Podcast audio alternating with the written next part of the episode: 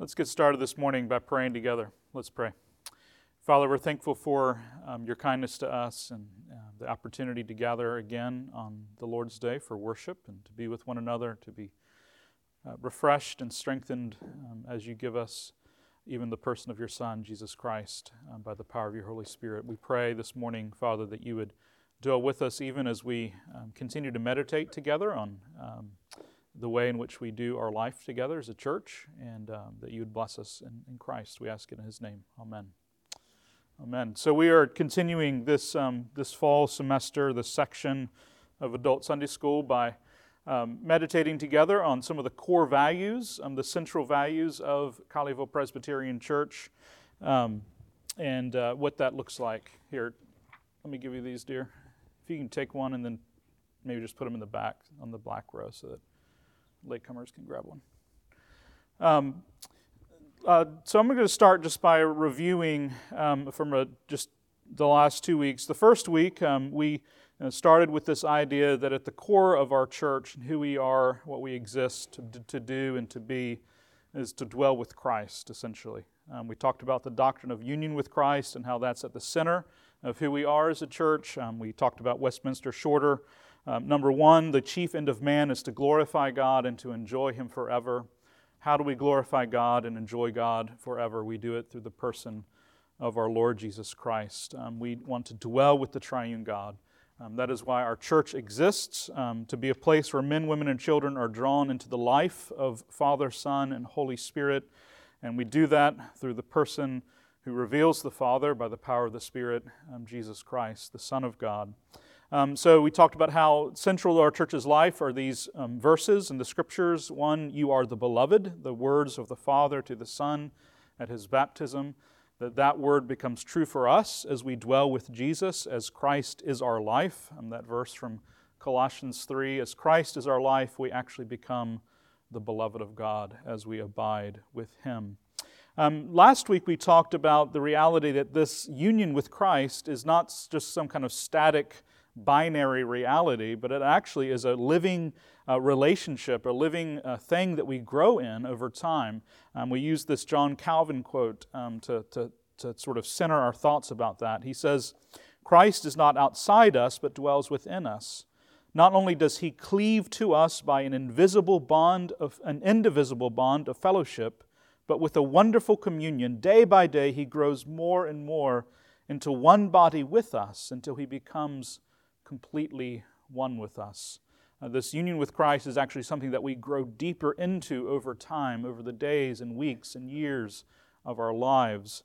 And how does that happen? Westminster Shorter 88. The outward and ordinary means whereby Christ's, Christ communicates, that is, gives to us the benefits of redemption, are his ordinances, especially the word, sacraments, and prayer, all of which are made effectual for the elect for salvation.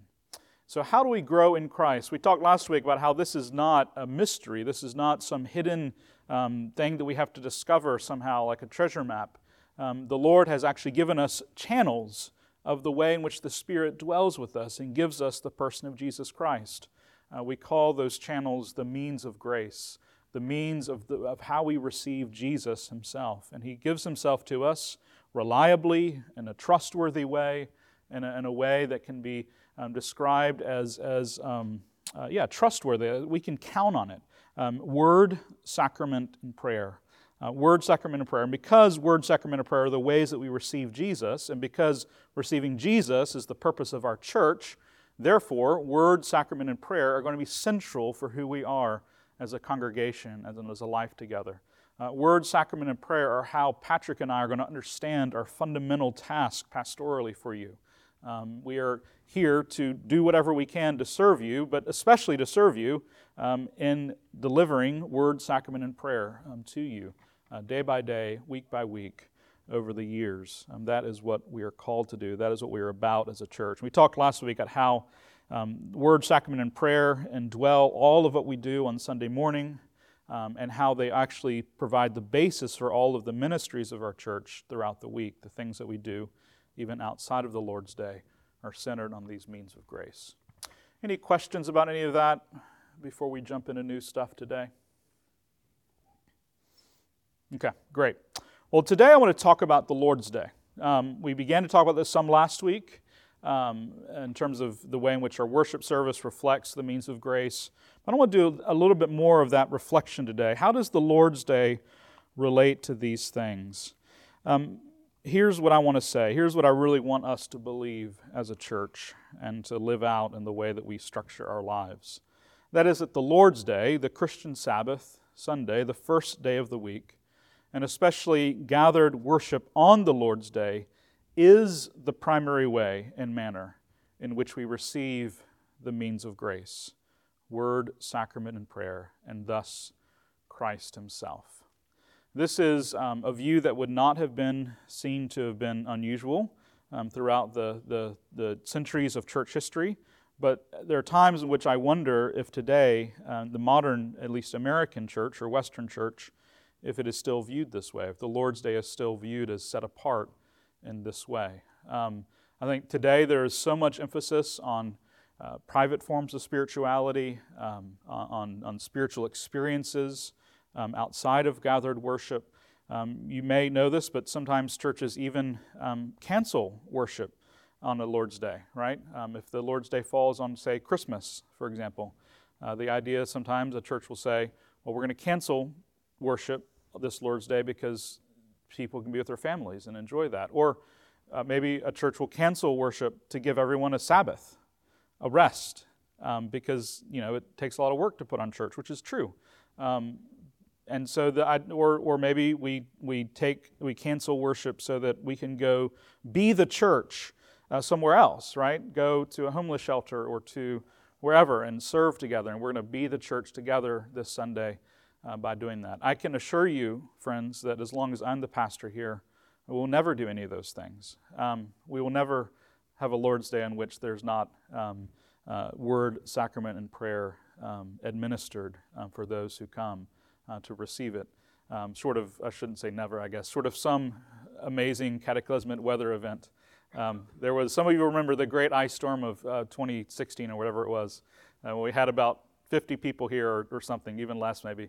Um, and we, but we still had church, right? Whoever could come came, and we, we were still here. Um, those of us who live close, especially, were able to come even that uh, weather day. Um, but we will always have worship on the Lord's Day here at Colleyville Presbyterian Church because we believe that it, the Lord's Day and the worship that is offered to God's people on the Lord's Day is actually um, not just one of other spiritual experiences in your life um, that you might have, but it is the central and primary and essential, we might even say, spiritual experience in your life.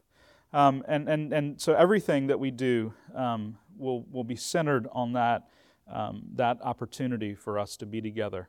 And we believe that this is the case because this is how the Lord um, structured um, his life with his people. I think it's really interesting. I've been reflecting recently on the way in which the Lord Jesus Christ um, himself sanctified the Lord's Day. Of course, in the Old Testament, the Sabbath was the last day of the week. Um, and, but Jesus, Christ, rose from the dead on the first day of the week. And what did Jesus do that first Lord's Day um, where, that he established in his own flesh by the power of the Holy Spirit? Um, he, he rises from the dead and appears to Mary in the garden. He calls her to himself. He embraces her. Um, he uh, restores their fellowship to one another. Um, you'll notice that this is a very similar thing that we do when we gather together. God calls us into worship. We confess our sins. We are assured of his forgiveness. And then a little later in that same Lord's Day, according to Luke 24, um, the Lord Jesus appears um, to disciples who are on the road to Emmaus. And what does Jesus do with them as he walks? He opens the scriptures, right? They have questions about the death of the Messiah, the one they had thought had been the hope of Israel. And so the Lord Jesus appears on the Lord's Day to his people and opens the scriptures to them and teaches them about how it was necessary that the Messiah should suffer all these things and on the third day rise again.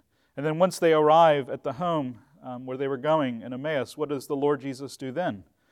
Well, he takes bread and he breaks it, and their eyes are opened and they see him for who he is as they commune with him. You begin to see the pattern, I hope, right? We, We start that Jesus appears to us, He calls us to His presence, He restores us to Himself, He opens the Scriptures to us, and then He feeds us His own very self as we commune with Him in the Lord's Supper. And then finally, at the evening of that initial Lord's Day, what does the Lord Jesus do? He appears to the eleven and He blesses them, right? He raises His hand in benediction and gives them the blessing of His own self.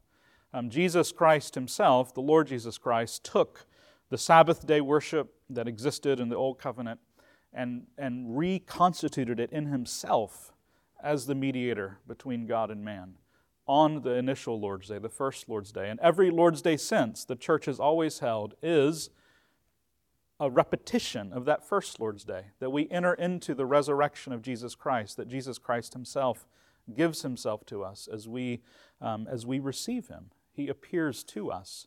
And that is why we think the Lord's Day is so important um, because it is when the Lord Jesus Himself is especially promised to be with us and to appear to us and to dwell with us. Um, thus, I would say our practices on the Lord's Day will be of fundamental importance in our spiritual lives. Um, here's what I mean by that. Um, I mean, and I really do mean this is, I think I've realized over time um, that one of my primary pastoral tasks um, I say this here in a, in a moment, um, is actually to encourage you all as a congregation to reconsider and recalibrate potentially your approach to the Lord's Day. Um, and I, I, understand this. I grew up um, um, and I think have grown certainly in my understanding of the centrality of the Lord's Day. Um, I'm not a strict Sabbatarian. that I have a stated exception with our uh, Westminster Standards. I think Patrick has a similar uh, difference.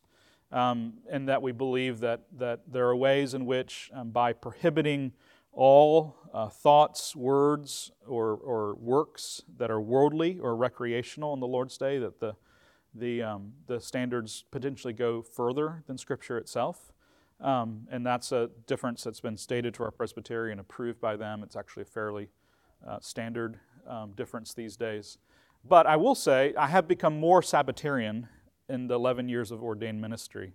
Um, uh, increasingly, I do think that the fourth commandment, um, uh, especially in its the way in which it, our standards state the, the, the day being set apart for worship and rest, is a central part of the Christian life. Um, the Lord's Day, I'm increasingly convinced, or I am convinced, is is not, it's not an optional activity, right, that we make room for when we have time um, or it fits in our schedules um, of other things that we might do on Sunday. Uh, rather, the Lord's Day is the central practice of the Christian life in many ways. Um, it all flows from um, keeping the Sabbath in many ways. Uh, the fourth commandment, we believe, is not, you know, they're not nine commandments and then an optional one um, that we follow as we like. But actually, we believe here at CPC there are 10 commandments, and the fourth commandment is just as binding as thou shalt not murder, or thou shalt not commit adultery, or thou shalt not steal. Um, you must, if you are to follow Jesus, um, keep the Sabbath holy um, unto the Lord. And, and I, I want to be clear about that. And, I, and, and, again, I'm not, we're not legalistic, I don't think, about this here. Um, no one is, is going to be examining the rest of the things you do on the Lord's Day and making sure you don't um, do some things and not other things. Um, but I do notice when you're not at worship, um, you know, we're not a, too big of a church to not notice. Um, and I do, as your pastor, have a deep concern um, for your participation in gathered worship on the Lord's Day. Um, in many ways, I view it as one of the most substantial, perhaps the most substantial marker of your spiritual life. Um, if you tell me that you are reading the Bible an hour every day and it is so wonderful, um, and yet you're only in worship once or twice a month, I'm going to be deeply concerned about your spiritual life. Um, if you um, tell me that you are serving the poor um, every day and it is so fulfilling for you, and, and you can see um, the, what it means to follow Jesus in this service, and yet you are often infrequently in worship, I'm going to be deeply concerned about your spiritual life. Um, and so on and so on, right? You can imagine the things that might people might see as markers of spiritual maturity. And I'm just going to argue again and again that keeping the Sabbath day holy unto the Lord and being present, especially um, for the gathered worship of God's people, is, is, in my mind, the most objective central marker of how you were doing with Jesus. Um, and that's, I don't think that's like a, a legalistic thing. I think it's just like a, this is what it means, this is how creation works, this is the order in which God gave us, right? Um, it's not legalistic to say that, you know, um, um, uh, sharing a home with your spouse is going to be a fundamental thing for your marriage, right? It just, if you try to live separately and have a good marriage, it's just not going to work. And, in the, and that's not legalism, that's just like common sense. In the same way, I think that being present on the Lord's Day is not a legalistic thing, it's just a common sense thing. Jesus promises to show up for you on the Lord's Day um, as the body of Christ is gathered together. And if you decide there are other things that are more important or where you want to be, you're going to miss him. Like, and you, you're not going to get that back somehow. That's just going to be a Lord's Day you miss Jesus. Um, and I'm not saying that, you know, therefore there's no grace for that. Of course there's grace for that. But that's a reality. Uh, Jesus will be present with his people on the Lord's Day, and if you are absent, you will miss him. You will miss that aspect of his person and character that was to be communicated to you on that day. You will not receive it. And that, as a pastor, is just one of my deepest concerns for our church that we structure our lives around the place where Jesus promises to show up and to be present with us. Um, and so I know that was a little bit of a sermon. I apologize for it a little bit, but it really is something that, that I am just um, deeply convinced of more and more as a pastor. Um, so, what should keep you from Lord's Day worship? I would argue nothing apart from travel. And of course, when you travel, you're usually going to be traveling a place where there is Christian worship happening on the Lord's Day. And so you should go to worship on vacation, friends.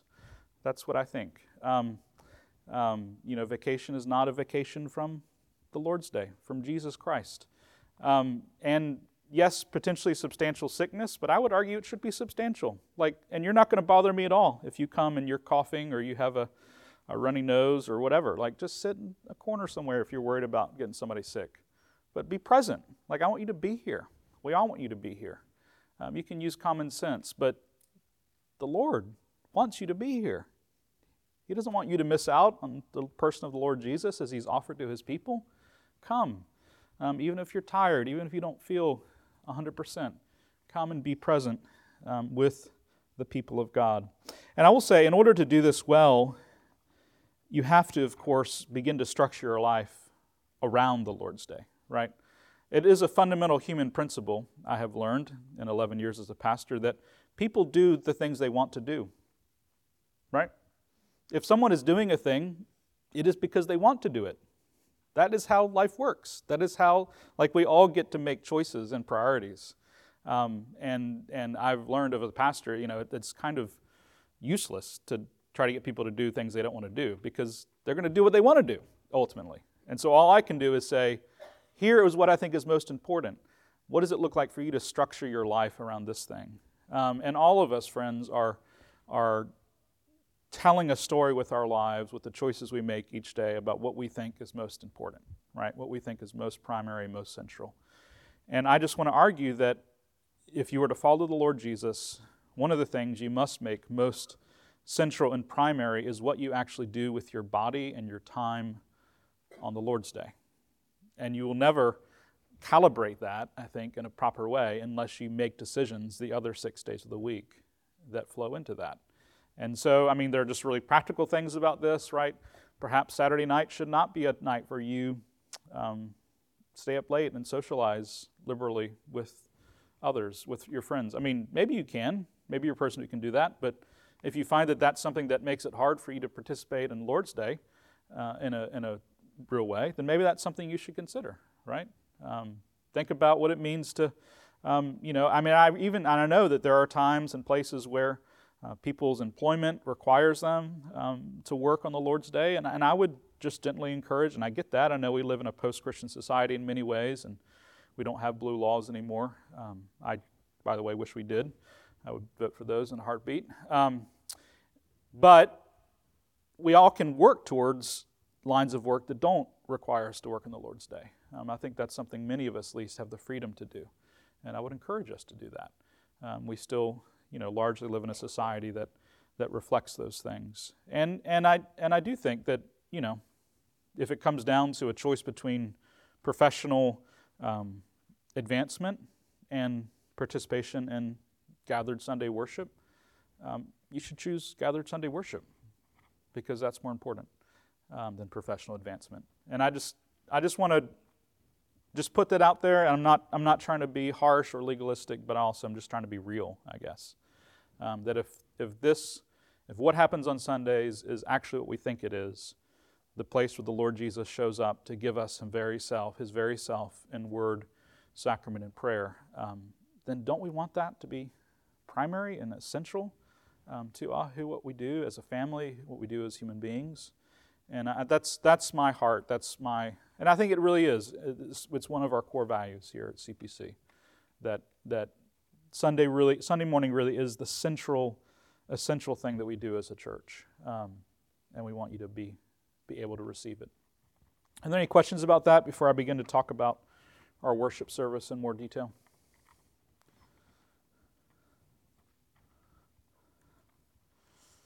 Yes, ma'am. Yes.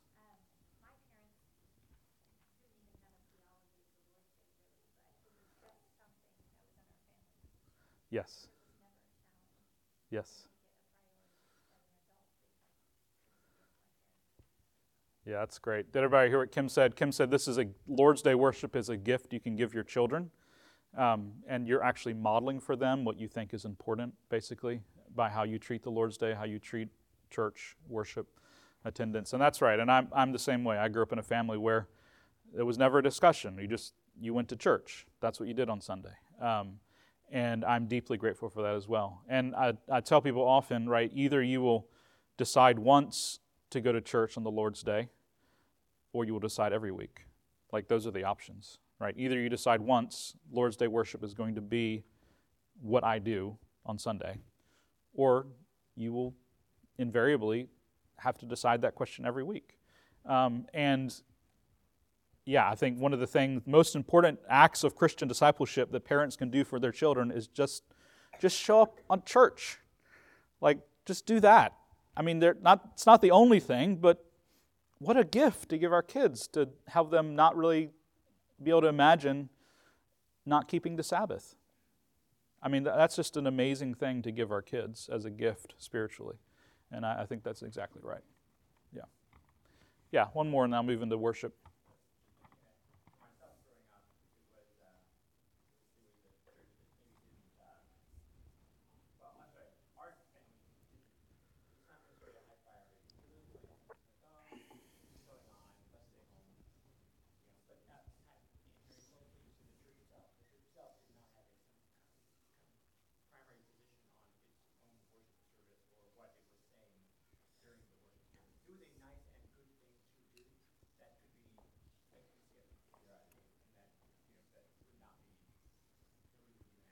Right.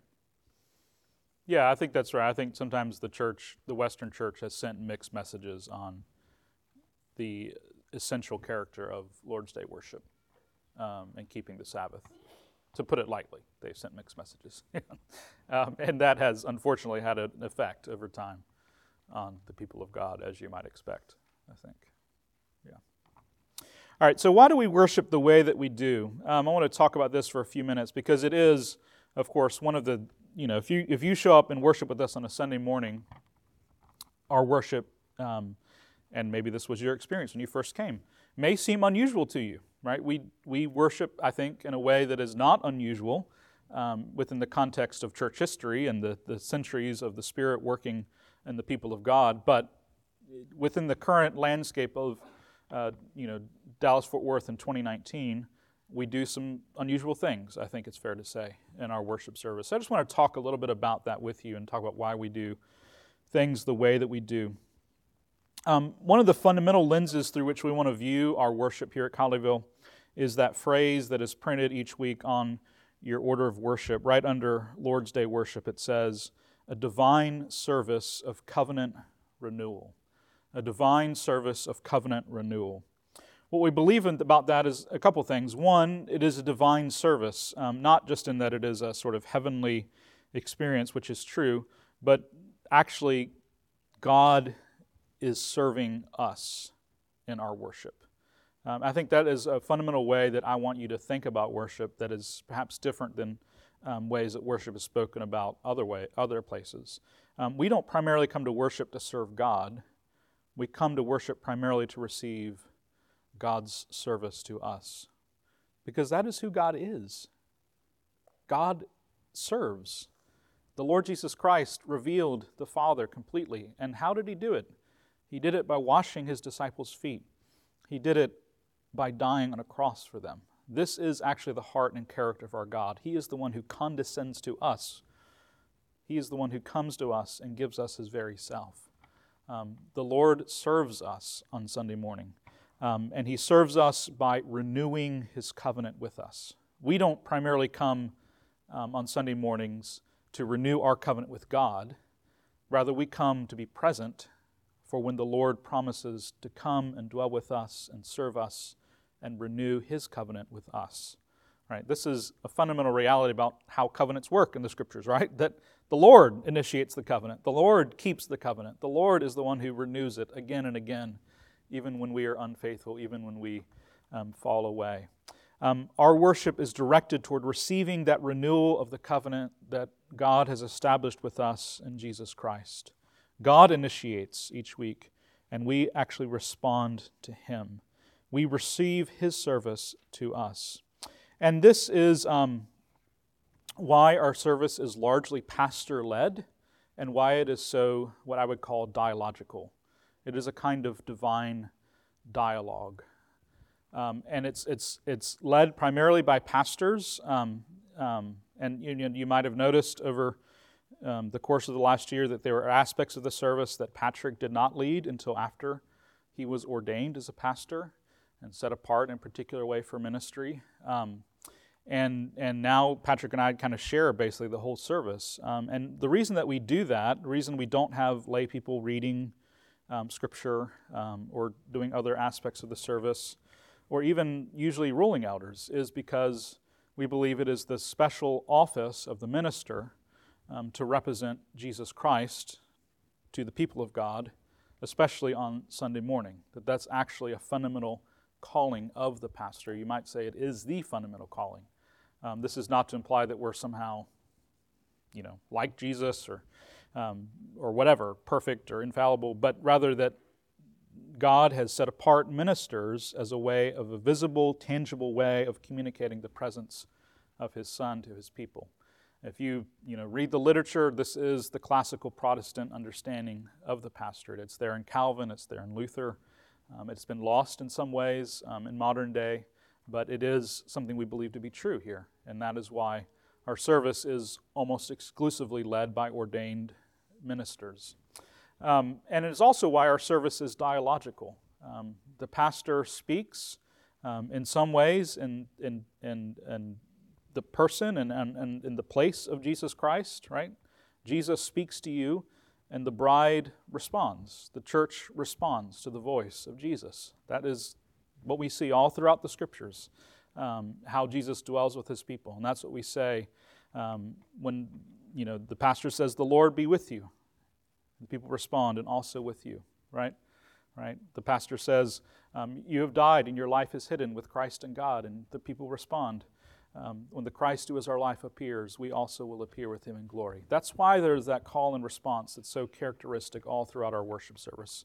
Because we are actually, um, on Sunday morning, the church, the congregation is constituted as the bride of Christ, and, and Christ is speaking to his bride, and you're hearing him, you're responding to him um, in that way, in that worship. Why is our worship service so simple, right? This is another thing that's going to be really um, different about our church than other churches in the area, right? Um, you're not going to see um, video clips. Um, I will promise you solemnly, I will never use a video clip in a sermon um, as long as I preach here. Um, that will not happen.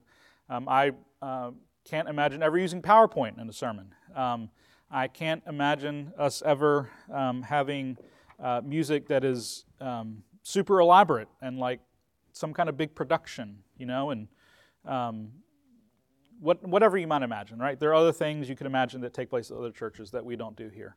Why don't we do those things? Largely because um, we believe um, that the means of grace are the central thing that give us life, because the means of grace are the places where Christ has promised to give himself to his people word, sacrament, and prayer. And actually, in the simplicity in which these things are offered, we receive Jesus in a, in a more direct way, right? Um, those other things, visuals or, or emotional experiences that are you know, ex- explicitly um, centered around becoming emotional for us, those actually are dangerous in that they might become distractions from what is primary which are the means of grace offered to us, where Jesus gives himself to us. Now, this does not mean I, I hope that our worship service is emotional for you. It is deeply moving for me um, to participate in worship with you each week. Um, but it does not, but also, I'm not primarily, we're not primarily here to sort of create some kind of emotional experience that we want you to have. Um, we want you to receive Jesus, and that should be emotional. Hopefully, it is. Um, but we want you to receive him in the way that he has promised to give himself to you um, that is through the Word, the preaching and reading and, and, and stating of the Word, um, through the sacrament, this Lord's Supper and baptism, and in prayers. We pray with one another in song and, and spoken word. Why does our worship service follow the same pattern week after week? Um, that pattern basically is God calls us, God cleanses us, God counsels us. I don't love counsel, but I had to find a C, so we did counsel. God communes with us, God commissions us, right? And those, those headings are on your worship um, service, um, every, every, your order of worship every week. Um, and they, they represent the five movements of our service, right? That God calls us into His presence, that God forgives us of our sin, um, that God gives us instruction, He counsels us with His word, um, He communes with us, He feeds us with His own very self in the Eucharist and the Lord's Supper, and then He commissions us, sends us out with uh, his own very name uh, put upon us and his blessing on our shoulders. And we follow this pattern because we believe that it is the pattern of worship in the scriptures. That, that it's not to say that it's sinful if you, you know, did things differently, if you had the Lord's Supper before the sermon or something, or you didn't do the forgiveness of sins until the very end of the service. Uh, it wouldn't be sinful, but like, why would you do it? Like, this just is the way that, you know, if you look at the sacrifices in Leviticus, if you look at the way in which the revelation moves it moves through, um, if you look at other places, I mean, it's just it's just the way in which worship is structured. That God calls us into His presence, that God forgives our sins, that God gives us instruction by His word, that God communes with us and feeds us with Himself, and then sends us out with His blessing. We follow that structure each week because we believe it is actually the biblical structure for worship. And I would argue, if I mean, I have a book in my office that is says the Western liturgies of the church throughout the ages, or something like that, right? And it's got all these different liturgies. And friends, you know, from you know the, the fourth century till you know the modern Reformation, they're all the same basically, right? They all follow this order. Like this isn't some order that I invented and thought of three C's, you know, to sell to you. Like this is how Christians have worshipped always, basically, throughout the centuries. There have been deviations from this structure, from this order, certainly, but this has been the norm for how Christians have worshiped together. And that's important. That's important for us because we do see ourselves as part of that larger tradition of the church universal throughout the centuries. Why do we use written prayers? Um, this is certainly something that's unusual about our worship um, compared to other places you might we really just have one extemporaneous, well, we have several extemporaneous prayers in terms of, um, you know, the pastors pray before and after the sermon, and we pray um, before and after the administration of the, the bread, or before the bread and before the wine. So I guess there are multiple extemporaneous prayers in our service, but we also have the prayers of the people that are given usually by an elder on behalf of the people, the petitions. But generally speaking, most of our prayers are written and we pray them together. Um, a couple reasons for that. We do that so that our prayers are shaped by the scriptures. Right? I, I, think I showed this some to you last week. All of our prayers, I mean, they're Many of them are historic and taken from the Christian tradition generally, but they're also prayers. I'm very careful. I want prayers that are not just speculative or, or whatever, but are really shaped by the words and images and themes of Scripture themselves, if they are not just verbatim Scripture, um, which some of our prayers are just basically verbatim Scripture. Um, so that's one of the reasons we have written prayers, because we believe that God actually um, doesn't just leave us to figure out how to pray, He actually teaches us how to pray. And He does so through His Word, most especially.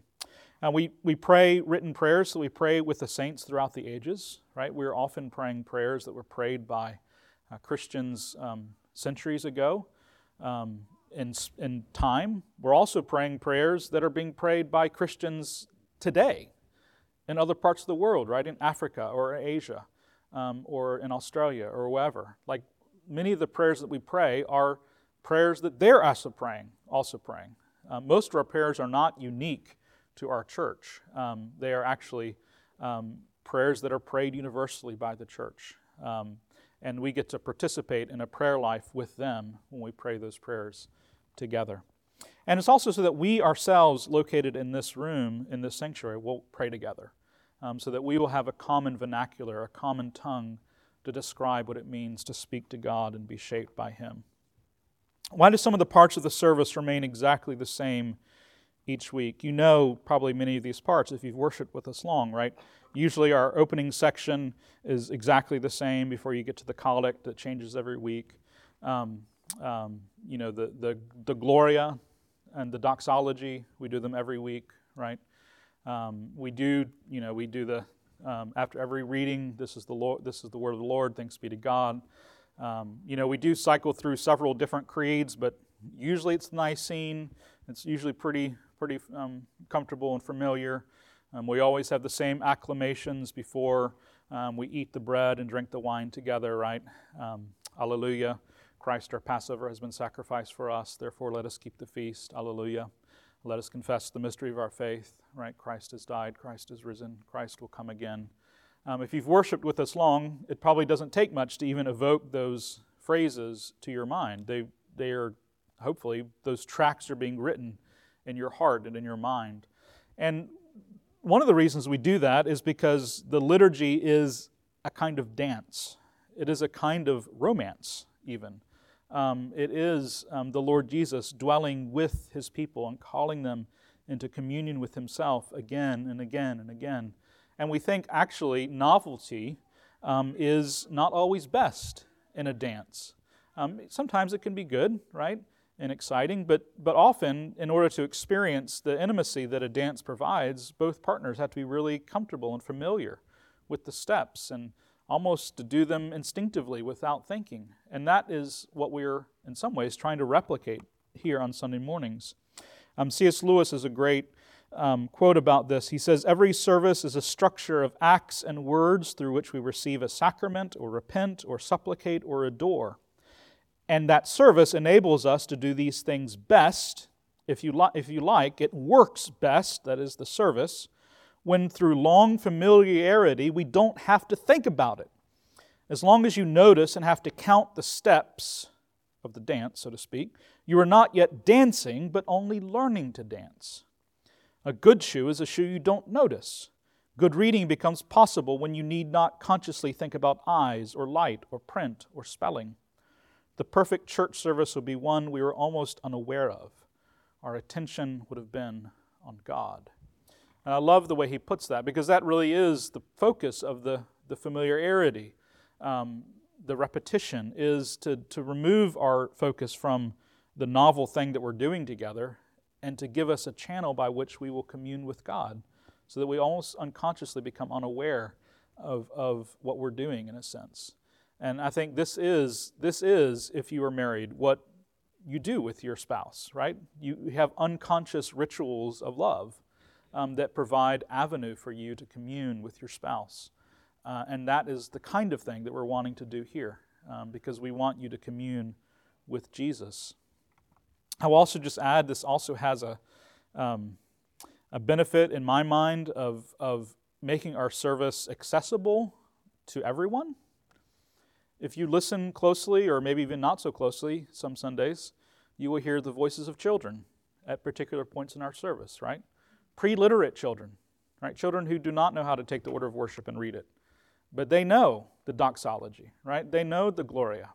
They know the prayer that we do at the end of the service um, when we take up the offering, after we take up the offering, right? They know the Lord's Prayer.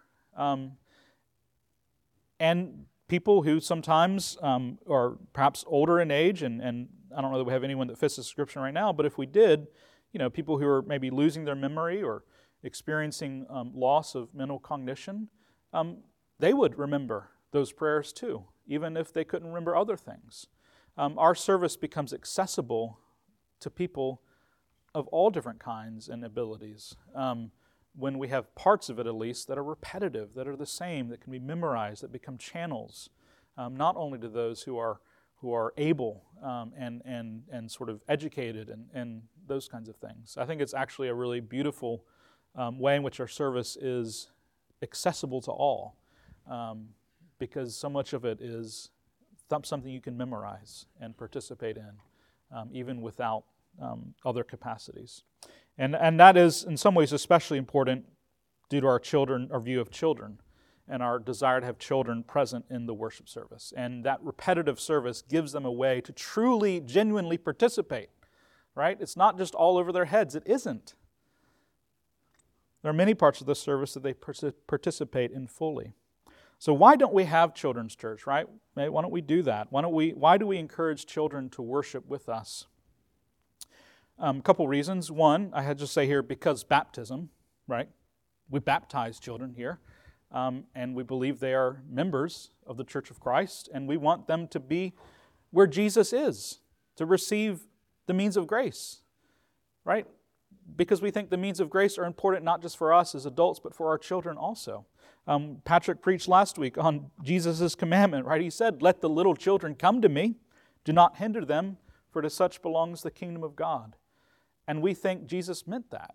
Um, and I, think this actually is one of the most distinctive things that you might notice about our church if you're a first time visitor. Like, why are all these children here? right? Like, like often, as you know, in many churches in our day and age, children have other things that are happening during adult church, right? Um, and it's a big thing. It's a big part of it. And we don't do that here. And it, it's not just because we don't want to do the work necessary to make that happen. It's intentional, it's a choice, it's a core value. We want our children to be with us because we believe that our children need Jesus. And we believe that our children receive Jesus in the same way that we do, through the means of grace. Through the means of grace, as He offers Himself in word, sacrament, and prayer. And that is something that is, is not available to them in the same way if they were just doing children's church on their own. It would not be the same. Um, and and that's, that's all we do. I mean, that, that's the fundamental reason we have children in the worship service, because we want them to receive Jesus. We want to be submissive even to the Lord Jesus and to his command to let the little children come to him, that he is not bothered by them. He's not distracted. He's not upset that they're taking away his precious time. And we feel the same way. Also, because we're discipling our children as they observe us worship, right? That's one of the main things you can do as a parent um, in discipleship is to let your child watch you worship and to show them what it means to worship God. Um, Kim talked about that in terms of your practice of the Lord's Day, but also just specifically how you conduct yourself um, in worship, I think is a wonderful way to disciple your children. And also, I think our children, if we watch closely, show us how to receive the kingdom of God. It's messy, isn't it, when our children worship with us? They don't always pay as much attention. They're unruly. They're less good, right? They don't do as good a job as we do of hiding their emotions um, and putting on whatever face we need to put on with others. And yet, they give us a picture of how we receive the kingdom of God, right? It's people who are messy, people who don't always have it together, people who don't, quote unquote, deserve it, right? Because we're not doing all the religious things the right way. And yet, the Lord gives Himself to them um, and they receive Him and they delight in that, the love that He has for them. So I think also our children are instructing us in significant ways as they worship with us. All right, so those are some just some things I want to hear, want you to hear me say in terms of our core values regarding worship and the Lord's Day. Any questions or comments? We have time for maybe a minute or two of that before we close. Yes, ma'am. Kim. I mean, Kim. Wendy. Yes.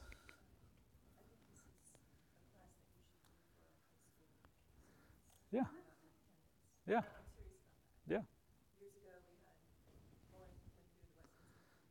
Sure.